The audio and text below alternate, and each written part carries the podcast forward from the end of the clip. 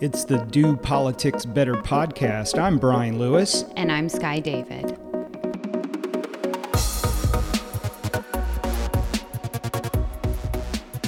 August is here. It's your birthday month, big Leo season. Mm-hmm. If anybody else has an upcoming birthday, I'm sure you too love attention. I didn't know how boastful and self centered I was until you and I became friends. And it seems like you send me something about Leos every day that disparages me. Well, I didn't know how well you fit into stereotypes, but you know, they're stereotypes for a reason. it is my birthday. I turned 52 on Tuesday. What are you going to do? I hope whatever I do, it's at the beach. The General Assembly has given us no definite indication as to what they're doing next week, so it might be spending my birthday with you here in Raleigh.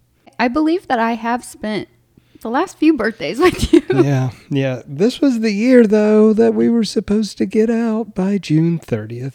Did not happen. My wife scheduled this vacation for next week. It was supposed to be a, you know, work free week. And I'm not complaining. I'm just saying, uh, I don't know what I'm doing for my birthday yet. Uh, hopefully, it's surfing, maybe playing golf, maybe doing nothing. But anyway, we'll see.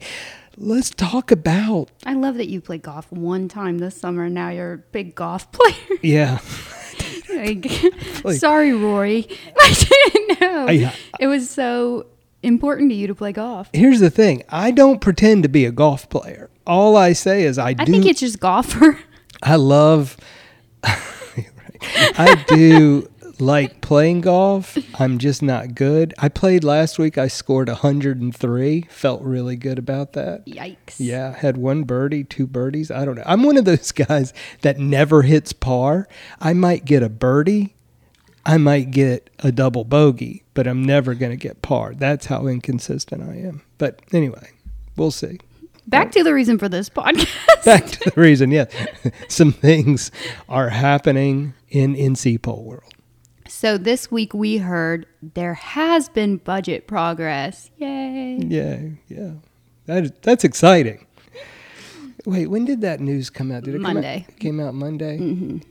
So the podcast had dropped last Thursday afternoon. By the way, we're recording this on Wednesday this week. We'll get to the reasons why a little later in the podcast. But uh, yeah, we got news this week that some budget deals had been made. You know, they were very much in disagreement over the tax package and what that looked like. A lot of disagreement over the NC Innovation Fund. A lot of disagreement on casinos, but it seems as if they've knocked out at least two of those issues, taxes being the first and foremost issue. Speaker Moore spoke to the press on Monday, and he didn't say exactly what the details were on the tax changes, but he got the triggers that the House wanted.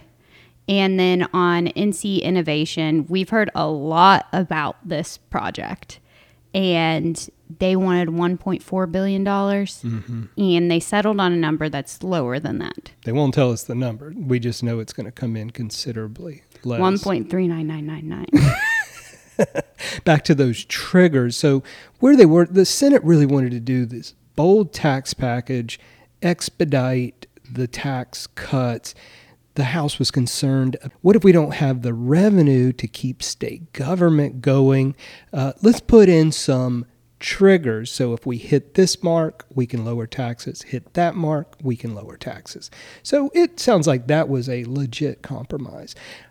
The third issue that seems to not have finality is the casino issue. We talked about this in a past podcast. We're looking at about four brick and mortar casinos throughout the state Anson County, Rockingham County, Nash County, and down in the Robeson County area. As of this week, we were told that casinos are not in the budget, but it doesn't mean they won't be in the budget what we've heard is the leadership needs to have conversations with their caucuses that what does this look like a casino package in the budget, are you going to allow for referendum. We will see. We'll put we're putting a pin in casinos. The other portion of the budget that they have not come to an agreement on is about those capital projects, economic development stuff. And so some of those are requests from legislators. We heard from legislative leaders this week that we are expected to see a budget possibly the week of August 14th, maybe the week of August 21st. But that remains to be seen about where we are on some of these issues that are still outstanding. We've been told that the General Assembly, after they pass a budget, they may take a break. We don't know if that means they're going to release some of the bills that will come out of the budget negotiations, kind of get some things through committee, finalize, shut down, uh, or are they just going to do a budget, go home for a little while? I don't know. We do know this that this fall, they need to redraw these districts because mm-hmm. you're going to have candidates making decisions around the holidays they need to have the districts done, reviewed by the feds, maybe even take care of some court cases. We'll see about that. But we know the timeline is getting more compact as we move along this summer into the fall.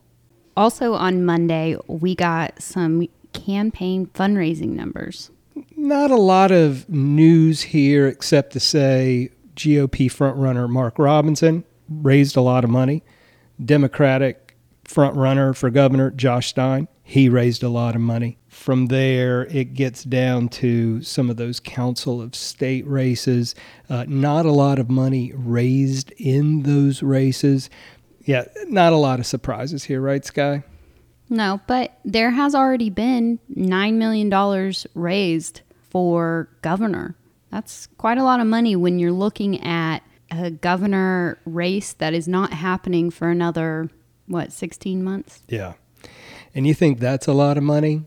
That doesn't even count all of the dark money that is going to be spent in this race in 2024 there really is no other race in the country that ranks higher than North Carolina for either Democrats or Republicans. Republicans see this as an opportunity to pick up an open seat. Democrats see this as one of the last bastions of the South that they can hold. So uh, just buckle up, folks. Speaking of that, on Tuesday, there was a Vanity Fair article that came out about the governor's race here in North Carolina. And it kind of delved into that argument you've heard for however many cycles now of whether we are a purple state or we're a pinkish state or you know, we're a red state. Yeah. You know, a lot of it has to do with the kind of candidates, Democrats especially, and Republicans for that matter. Republicans haven't put up the strongest candidates for governor, and Democrats have seemed to have found this oddity over the years in putting up candidates for governor. And I think you and I, well, you and I laughed at this yesterday. We were reading the article Republican operative Jonathan Felts seemed to have nailed how Democrats have just put up the right candidate to win statewide. The quote from the article says, quote, as for Cooper's victory, Felts, now a senior advisor to Senator Ted Budd, argues that the governor might as well have been made in a petri dish to be a Democratic governor of a moderate, moderate southern state. Yeah. All right, we had some interesting endorsement news this week. And, you know, usually I don't pay attention to endorsements because usually endorsements work like this. Uh, the front runner gets the endorsement of someone from their own political party, or they get an endorsement from a ideological leaning organization that's in line with them. And I've said it in the past endorsements matter when folks get out of their comfort zone and endorse somebody, and it makes news. Well, this week we got an endorsement at the Department of Labor commissioner race that got a lot of attention. So last week, our current commissioner, Josh Dobson, who's been on the podcast, endorsed current state representative Jon Hardister, Republican candidate running for the nomination. And then this week, former labor commissioner Cherie Berry endorsed his opponent. The opponent is Republican Luke Farley. Now, here's why I think this endorsement matters. I did not know who Luke Farley was. I didn't even know he was running for Commissioner of Labor until former Commissioner Berry endorsed him. And immediately this hit the media, it hit social media, and it got into the conversation. So we have competing endorsements for that Department of Labor race. Now, many of us thought that Representative Hardister had a clear path to victory once Representative Ben Moss announced a couple weeks ago he was not running. It doesn't appear like that path is as clear as he initially thought. We're going to continue to watch this race. Should also mention on the other side, Democrat Braxton Winston is running for the Democratic nomination. He is currently on the Charlotte City Council. I should also note that he put out some campaign ads this week that look like they look like the elevator inspection notices that you see in the elevators, and I thought that was very creative. Mm-hmm. It's a down ballot race, open seat.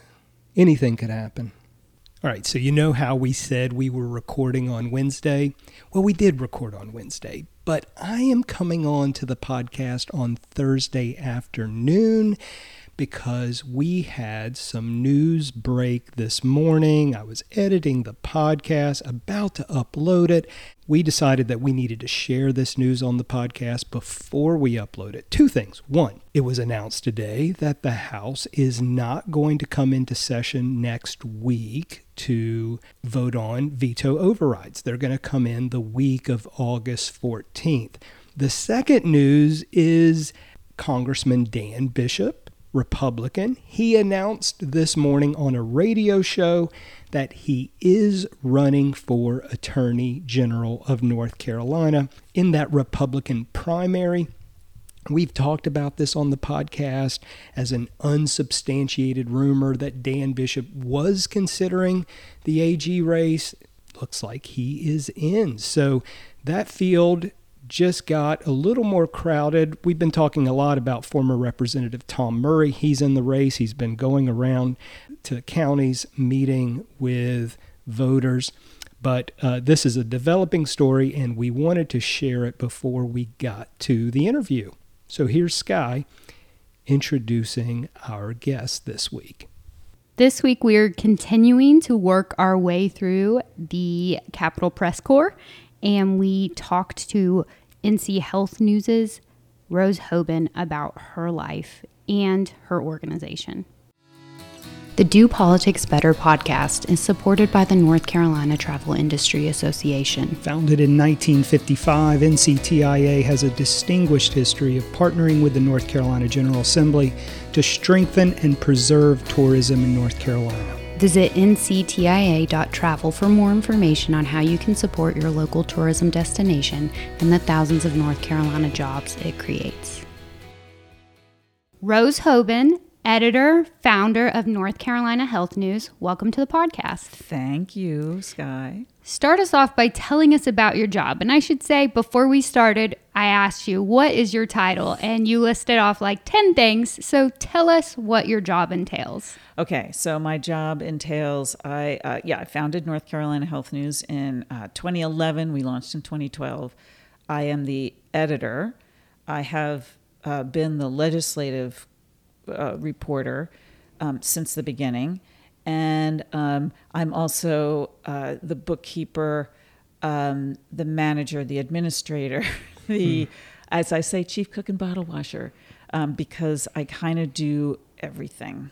Uh, fundraiser, so I, I, do a lot. I wear a lot of hats. I wear way too many hats, and um, I work way too many hours, and many more hours than people see at the legislature, for example. And you manage a team of reporters as well? We have three full time reporters, people covering rural health and Medicaid. That's Jaymie Baxley. He just came on board.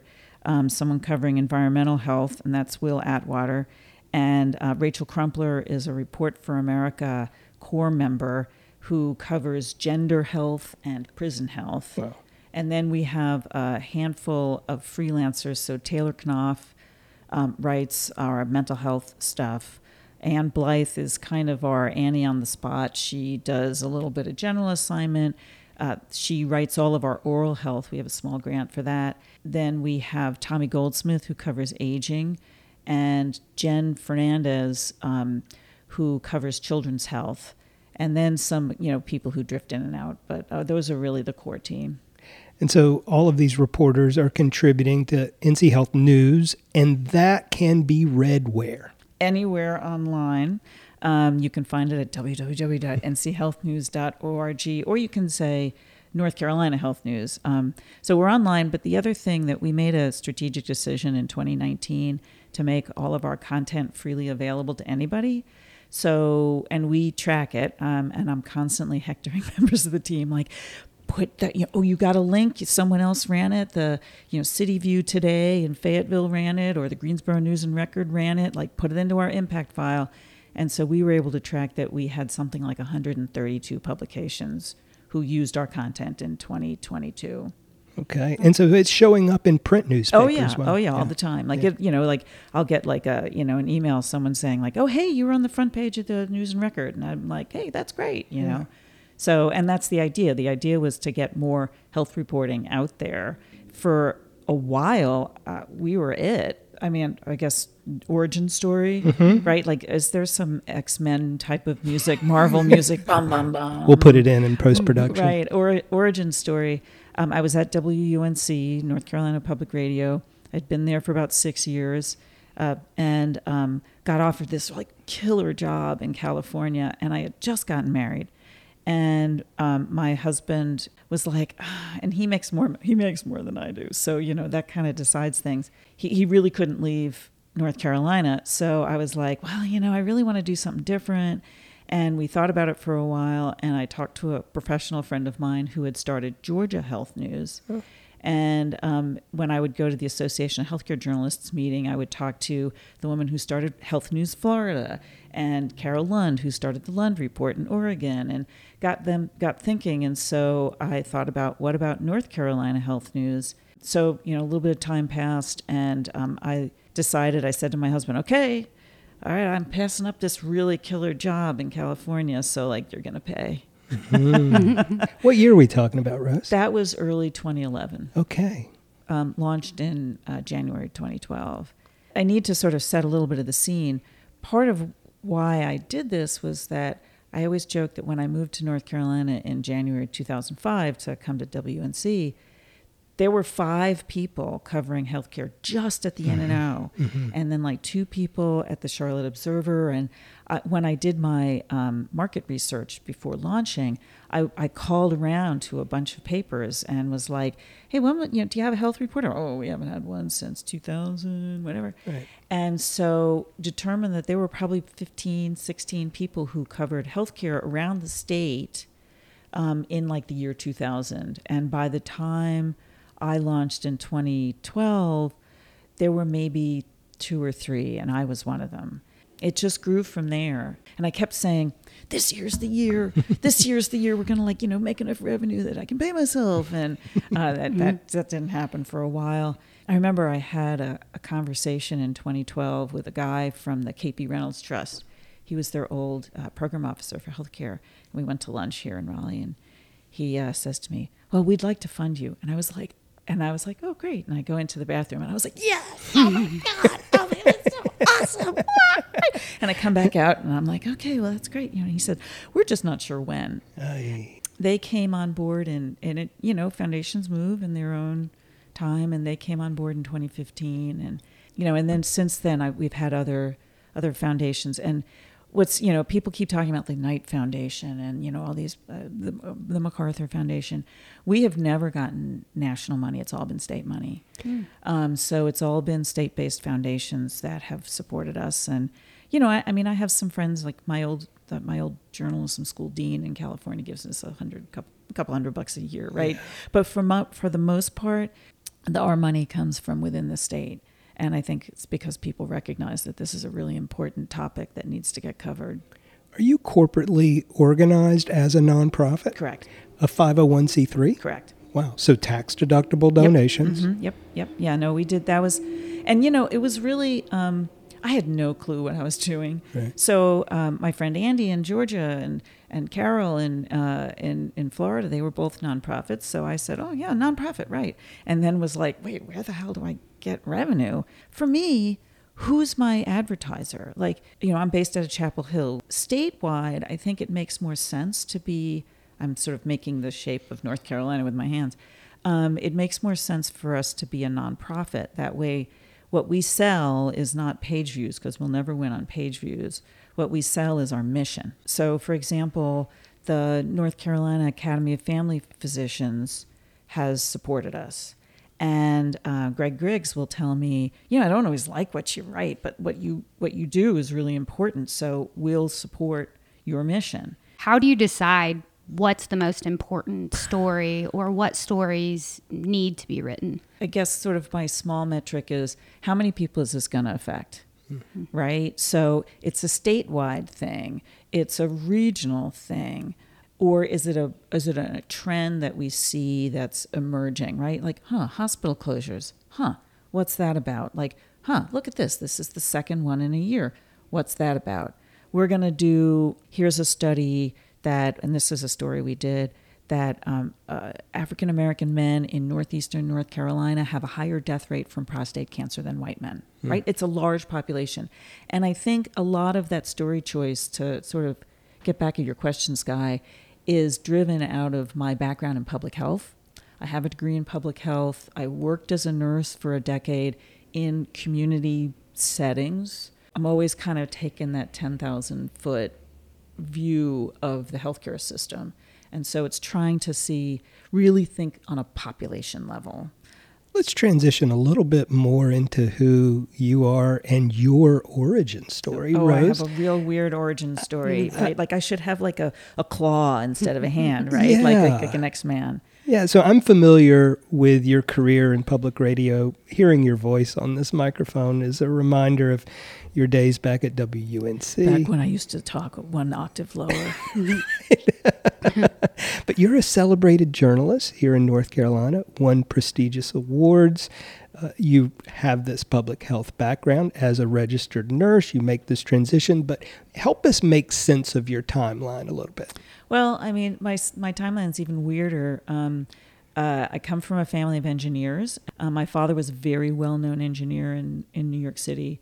And so um, my brother's an engineer, right? My other brother worked at the Transit Authority. So we really, uh, it's a family of engineers. So I, I went to Columbia, was at the engineering school back when Columbia College was still single sex and but the engineering school was co-ed and after a couple years in the engineering school i was like this is not right for me and transferred into the college because they had become uh, co-ed uh, during that time so i was one of the first women to graduate from columbia college which is the undergraduate institution of columbia and i had always wanted to work for like peace corps or something so i had this uh, engineering background and an architecture degree so was applying for the peace corps and a family friend who is a jesuit priest, a Catholic priest, says to me, Well, why not the Jesuit volunteers? And I was like, Oh, what's that? And I applied both to Peace Corps and the, Je- and the Jesuit volunteers. And lo and behold, they both wanted to send me to Micronesia. Really? so I ended up at an agriculture and trade school on an island in the middle of the Pacific. It was a working farm. Um, we raised pigs and chickens and grew vegetables. And then I uh, was an instructor in the construction department. So I taught drafting and math and um, led a, a, a, construction building crew during the summers, and um, and I, I did that for two years. And while I was there, the school nurse, a woman named Cindy Skipper, um, had had her had been there a year earlier. She and her husband, and they'd had a baby, and she needed help in the infirmary. And uh, she, she, you know, asked around to some of the other the volunteers to say like, "Hey," and I was like, "This like this sounds really cool." So she trained me. So I learned how to do stitches on a turkey leg and, um, you know, give a basic shot and lance a boil because there were lots of boils there. Mm-hmm. And um, in my second year, Cindy's third year, she was pregnant again, and she was like, "Hell no, I'm not having another baby out here." Mm-hmm. And so they ended up going back to the states and leaving me and this Micronesian guy that she had also trained as the health assistants in this infirmary. And we were responsible for about 250 students, about 250 staff and their families, and the people in the surrounding villages. It was hairy. Mm-hmm. Mm-hmm. there were a number of uh, very bumpy drives uh, into town, and um, there were U.S. Public Health Service people there, um, and you know, in a hospital in town. And I got to be friendly with the U.S. Um, Public Health Service folks, and that's where I really got interested in public health. When I spent that third year, I, I went to um, work with my family friend who was a, a priest in Thailand, and I spent time on the Thai Cambodian border and that's where I saw I met like you know Doctors Without Borders doctors and nurses, and I thought, yeah, I'm going to go back to the states and like go to nursing school, and so um, ended up in one of those um, second degree nursing programs at, at, the Catholic University of America. Uh, 15 months later, I had a BSN and uh, worked for a couple of years in D.C. Migrated home to New York, where I was a home health nurse for a number of years. Uh, took a little side road into occupational health for a year and home hospice. By then, I'd gotten really interested in this little thing called the internet. What year are we talking about We're here? talking late 90s now. Yeah. And uh, my best friend worked for one of the original online web communities. Yeah. And um, I was writing for them, and I was like, huh, you know, I could sort of talk, like, and I, I would be like taking Mrs. Jones's blood pressure and she'd say like, you know, I saw on Oprah this thing about you know, and I'd be like, oh, Oprah's wrong, right? And I was like, how to like you, how do you get better health information out there? And it turns out like I was onto something because that was around the time that the Association of Healthcare Journalists was formed. Because other people were seeing that there was not really great information about healthcare out there. So I applied to a bunch of schools that had both uh, schools of journalism and schools of public health. And I got into Berkeley. And the day after I got into Berkeley, they, I got, you know, I was on the phone with them, or actually it was email, and it was like, you know, we've been trying to create a journalism and public health joint program. Would you come? We'll help you out financially. And I was like, hell yeah.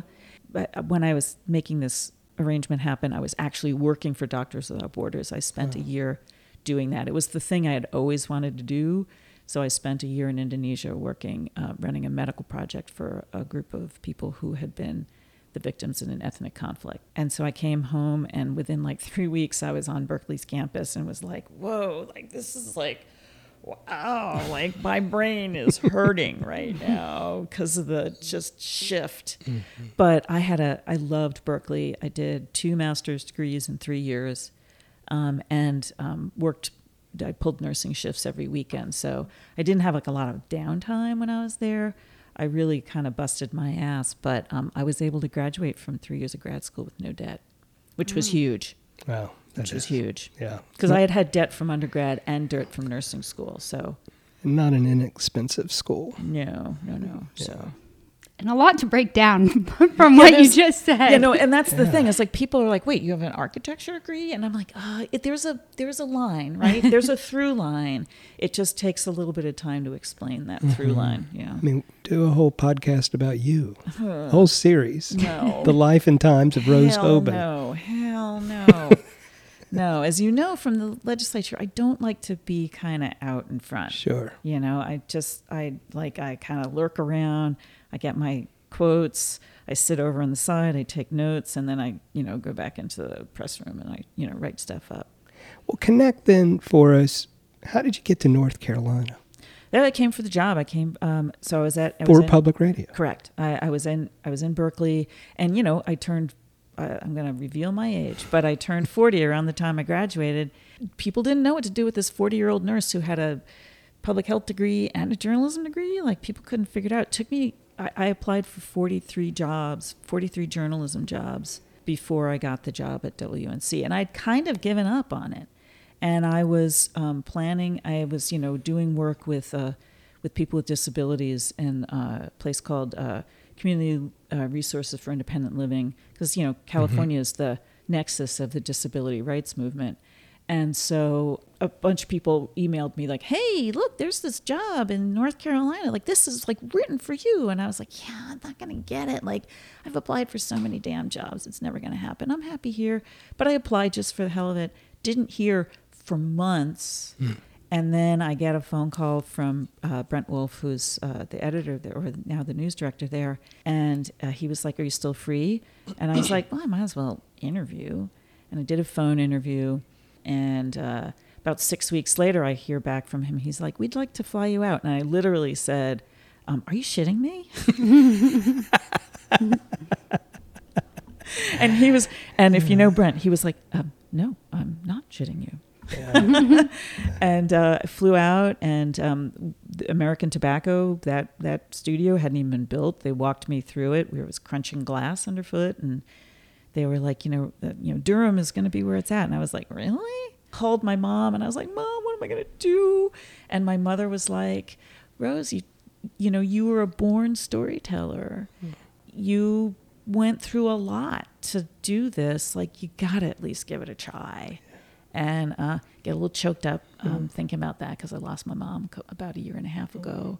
So you know, I I I decided to make this huge move, and she also she had an ulterior motive. It was I'd be on the same damn time zone. Yeah. So um, so yeah, so it was uh, it was um, it was a big move though. I came here, I didn't know anybody. I had one friend out in Winston, and it was it was just you know starting from scratch again because I had started from scratch when I went to California. It was uh, it was a it was a big move.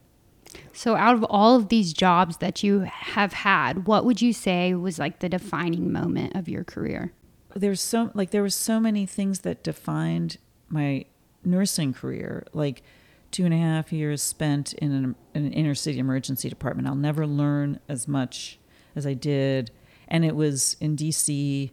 And it was when the Clintons were in the White House and Hillary was trying to do Hillary Care. And we kept saying, we need to bring her down here and so she can see what the hell's happening. The job, the nursing job I loved most, um, aside from the job with Doctors Without Borders, was um, hospice, home hospice. Really, really, really liked um, helping people do this thing that all of us will do and do it well. Um, and you know, helping people to die well is, I feel like it's it's just um, it's really it's kind of awesome. Um, if I went back to nursing, that's where I'd go. I think for North Carolina Health News, the defining moment was in 2013.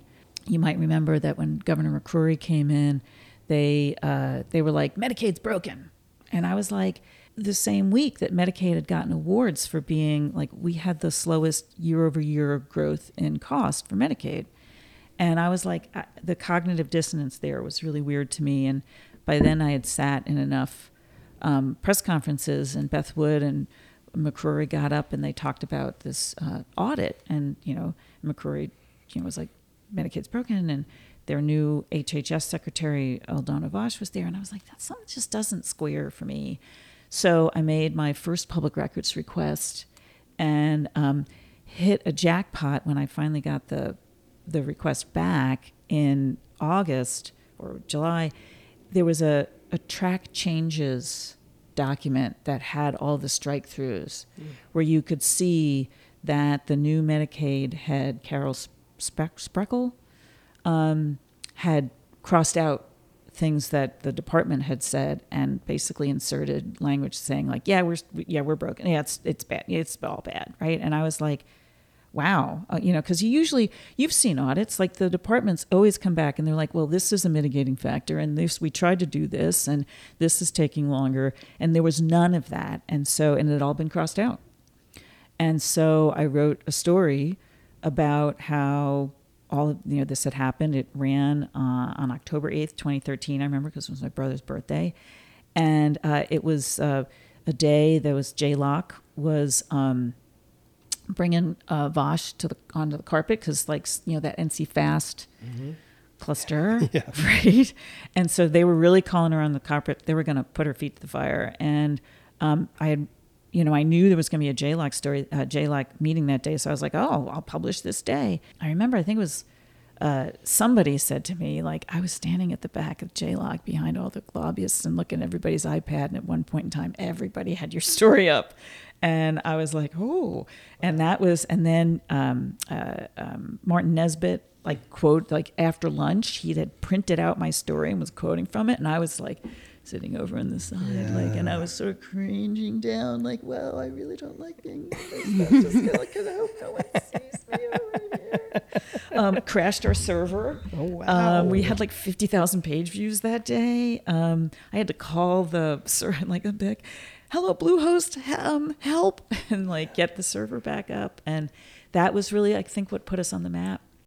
I told you uh, as we were inviting you to come on to the podcast that uh, in our conversations with other journalists who we've had on the podcast, many of them have cited you and NC Health News as maybe the answer to the problem that is out there in journalism today. And you kind of alluded to that problem earlier in this conversation when the press room was had more journalists, more specific topical journalists we'd like you to respond to what these journalists are saying about you. And I want you to put it in the context of in your publication, you're covering some of the hottest issues facing the General Assembly. I'll list a few Medicaid expansion. Hell yeah. Abortion. Mm-hmm. Transgender medical care. It, and it all, the crossroads are all in healthcare, right? Mental health mm-hmm. reform and mm-hmm. mental health, the work that Senator Burgin is doing in the Senate Mm-hmm talk about the state of journalism, public policy. Oh, we didn't even mention healthcare reform and health insurance certificate oh, yeah. of need. Oh, Gosh, oh, we could go. We could make a Hospitals, list. Oh yeah, yeah. Like the list goes on and on. I, yeah. I, I, like. I feel like there's. I could have. I could employ like at least two more full full time reporters. Yeah. I, I think it's going to be an all of the above answer for journalism. Okay.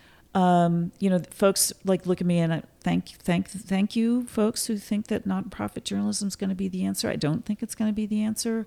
I think it's going to be nonprofit journalism, for-profit journalism. There are states that are um, putting out legislation to give tax breaks, like you know, employment tax breaks for journalism organizations. There's going to be a lot of different answers.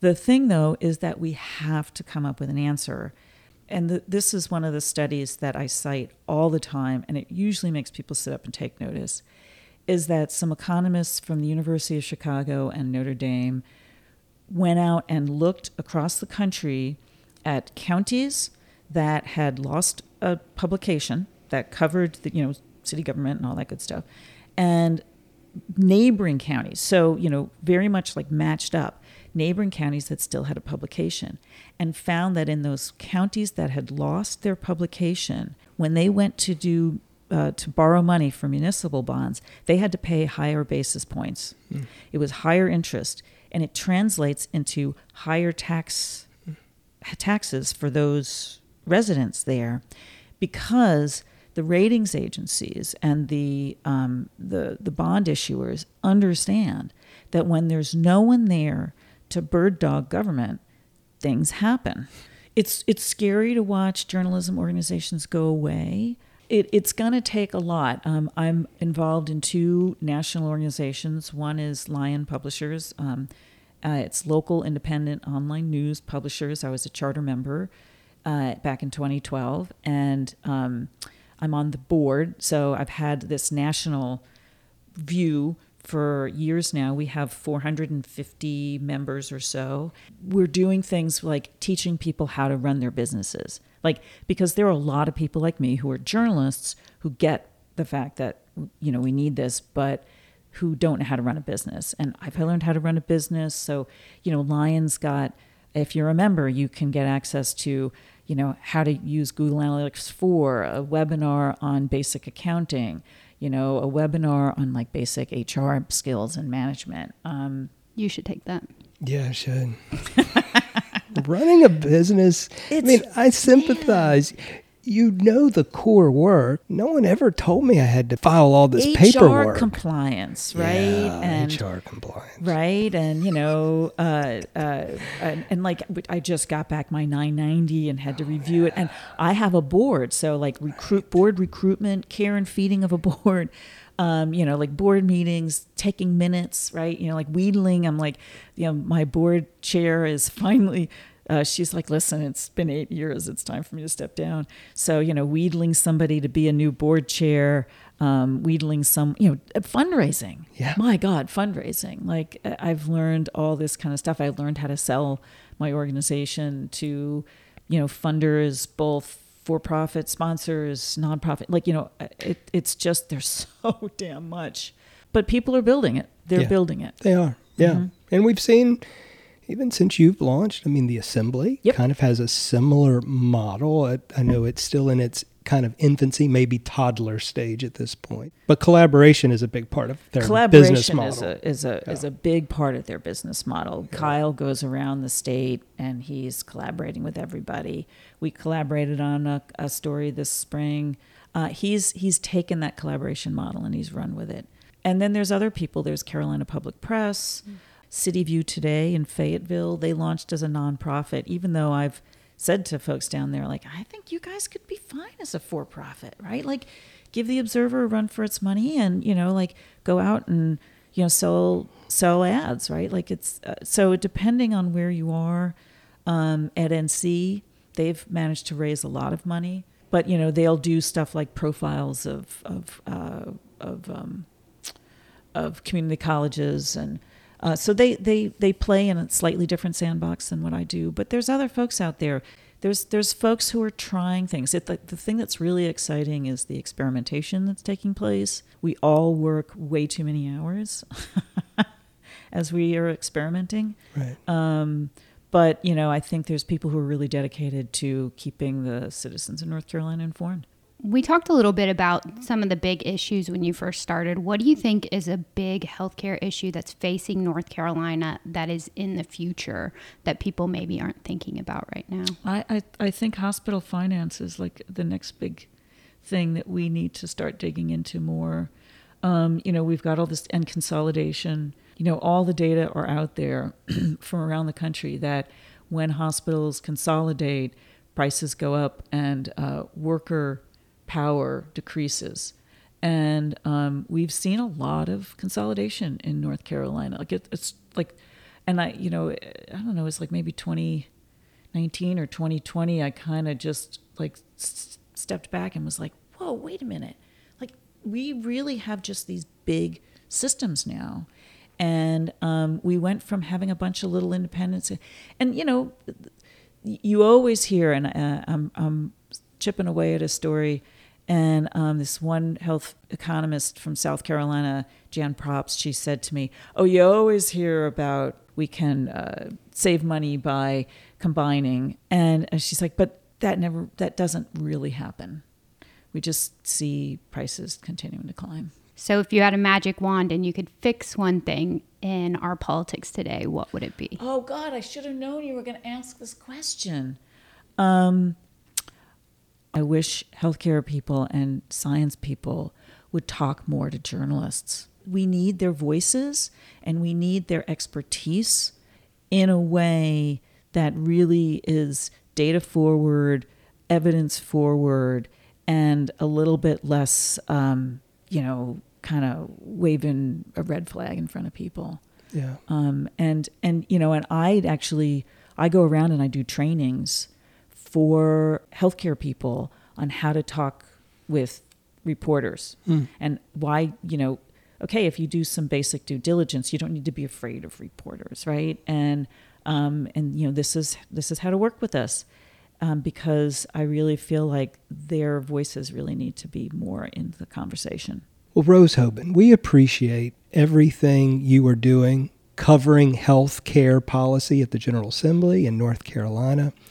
You certainly know how to do journalism better. Thank you for being on the podcast thank today. Thank you so much for having me this was fun The Do Politics Better podcast is sponsored by the North Carolina Beer and Wine Wholesalers Association.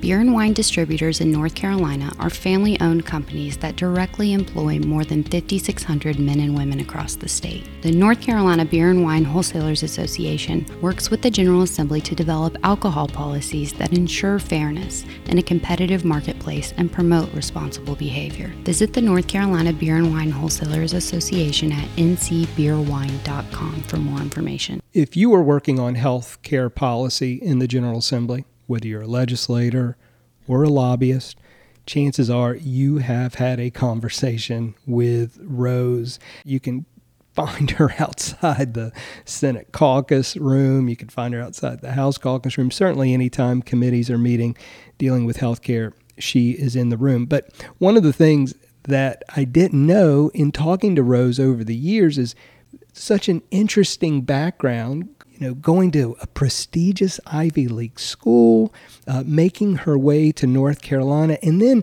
not only founding North Carolina Health News, constituting it in a way that I believe, I really do believe that nonprofit journalism is going to be a major lane for journalism to follow in order to survive. We all know that newspapers are going out of business or are shrinking.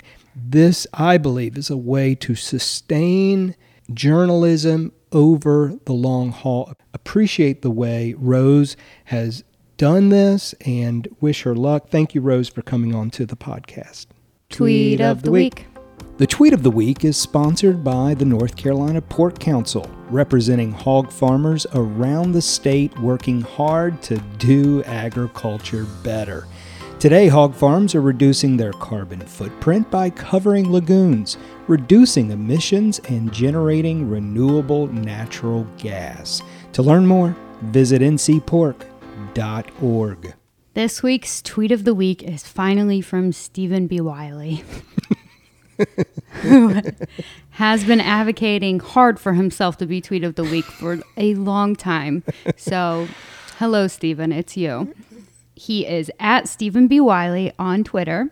And in this tweet, it's a quote of the WRAL article about Josh Stein's campaign getting scammed by someone. They wired somebody the wrong $50,000. They called it a sophisticated scam. So his tweet says, Hey, the good news is Sophisticated Scam is going to be a great fantasy football team name this year. It is a good fantasy name. You know, my fantasy football team from a couple years ago now, yes, right? a few years back. yeah, Yeah. Fried Squash Wednesday. Mm-hmm. Uh, I, we have a You came in last. Yeah, So but I got a trophy. it's a toilet bowl that is actually in our bathroom here at the office. Didn't Dean Zeetman win that year? I thought I won. Did I not? I was in a photograph with Dean's getting Oh. our trophy. So Did I Did- win the year before? The one that I got, I won money. Maybe we did. I don't know. But Dean's is in a photo with me. I assume I'm getting last place and he's getting first place. Maybe. We need to get that together. I think I'm going to stick with fried squash Wednesday. Oh, are you? Mm-hmm. Big football guy, big golf player guy. You know me.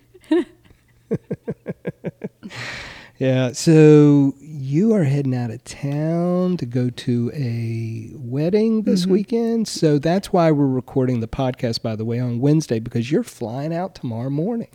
yeah, my cousin is getting married. I only have two cousins on my mom's side of the family, so we're all pretty close. And so going out to Colorado, I will see my brother for the first time in two years. two years exactly, actually, because my aunt got married two years ago this same weekend. I have to assume that my brother is only attending because he can drive there and there's less carbon footprint doing that. Is that why he doesn't fly? Because he's concerned about the environment? I don't know. It changes. It's hard to keep up. Or is this just a rolling excuse not to show up at family events? I don't know, but my parents are going out to Utah to stay with my brother afterwards. So, Okay. yeah. I feel like your brother's like the Olympics. He comes around every four years. Yeah, you have said that before on the podcast. Uh huh. Yeah. How does he do that? He's just smarter than everybody else. And then when he does come in, I mean, it's like the Olympic opening ceremony, right? I mean, Oh, it is yeah. like God is here, Yeah. and there's a lot of appreciation and fanfare. Yes, I know. I made the argument when we were down at the beach that, you know, maybe I'm not your favorite child, but you've never had to lock me in the basement so I don't run wild drunk in the house. And I think that should be celebrated. Eh, yeah, and you're a regular. My mom was fa- like, stop saying that. but it is true that they did do that because they just got new carpets and they didn't want to mess up the carpet. One of my favorite stories about my brother is that he loves to like hang out late night with our family. My mom will do that with him. She'll stay up with him.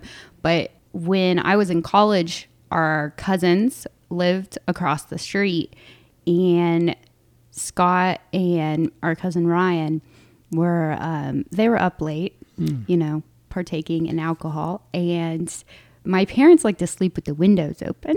Wow. Oh. and so the window was open, and my brother decided to get on the riding lawnmower and ride it down to the cemetery. and he was just yelling while he was doing it. And then my dad went out to the window, and you know, we've talked a lot about my dad on the podcast. Philip. Yeah. So he goes out to the window and yells, Scott, shut the F up. and my brother just yells back, no. And this guy is the favorite child. so he doesn't like to fly. We don't really know. There's different reasons, but you know, I have to say, flying can be annoying. Okay, I love flying. Everybody who knows me knows if it's pat if it's further than four hours, put me on a plane. Hmm. I have no qualms about flying. Okay. However, You don't like flying with people. We've talked about this a little bit before. Why can't we all agree? One, we live in a society. Let's act like it when we're on planes. What what happens at airports that people go like they're not well? Mm-hmm. I agree. Let me start with one of the things that I love about you and flying. Okay. And this is one of the things I love about being your friend. Okay. You have never asked for a ride to the airport. You've never asked me to come pick you up at the airport. You understand that there is a technology out there called Uber. And it is just as easy for Uber to come pick you up. And I really admire that. Well, I hate asking people to do favors for me, so that would never be me. Yeah. Number one pet peeve we know what it is with you, and that is people standing up in the airplane to depart. You want those people to go to jail, right? Yes. I don't understand. We need to load back to front and unload front to back. It's simple. I want to stab somebody if they get on a plane. Stab, Yeah, okay. like in yeah, they get on a plane without something to read and then want to have a conversation with me. Yeah, that's me on every flight. When somebody looks at me and I have my AirPods in and something out, and I can tell they want to talk, you mm-hmm. know, and so I'll try to not make eye contact. Definitely, you can't even say hello to those people. if you say "How are you doing?" it opens up the floodgates of conversation. Mm-hmm. Although, you know, I did meet that one old man. You met a lot of old men. I mean, the thing is, the thing is, is like that one old man. I mean, don't old men cross airports to to to come talk to you? what? I mean, yeah, old men do that. I mean, didn't one man get out of a wheelchair to come talk to you? like, I mean, you're like La- you raising Lazarus here. I mean, you heal the sick, the inf- the infirm. They get out of wheelchairs. I met this man named Edward who I was on a 45 minute flight to Baltimore and he was reading a book about Alzheimer's hmm. because his wife recently had Alzheimer's. And so he was telling me that he was learning about it so he could better help her. And I just think often about him. But at least he had a book. He had a book. Yes. Yeah. If you have a book, I will talk to you. But if you do not have a book, or pick up a magazine, go get a magazine. People that stare directly just into the back seat, the headrest of the seat in front of them, What's wrong with those They people? must be psycho. I, I don't know. Like, you must be mentally unwell. You're just going to sit there for hours and do mm-hmm. nothing, not listen to anything, not read anything, not watch TV. You're just sitting. yeah. I can't be alone with my thoughts that long. no, that gives me anxiety. that would send me into a distress. You don't fly that often, though, do you? Not really, but when I do, you best bet I've got enough to read, I've got entertainment, I'm going to not engage people around me unless they have entertainment. I might say, "Hey, what are you reading?" something like that, but I'm not going to sit I'm not talking to you if you don't have anything cuz I'm not going to be your entertainment for 4 hours. I thought you were going to say the thing that you liked about me was that I'm the organizer. Very organized. Yeah, you have us when we're getting where we're going, what we're doing. I, I do appreciate that. Yeah. I do appreciate that. So a cousin is getting married. yes. Yeah. My cousin Mercedes.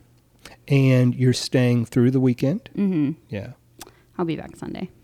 Any other things besides wedding, or is this one of those weddings that's just going to take up the whole weekend? I don't know. I asked my mom about what I needed to pack, but it's unclear, really. Okay. Well, her fiance's birthday is Thursday. So there's an event Thursday for his birthday. And I think it's just like a pub crawl or something, which is my nightmare. I told you. Yeah. I thought about it. I'm like, ah, there's something we have to do Thursday night. They're on a two hour time difference. So I'm going to get there. I'm going to be kind of tired.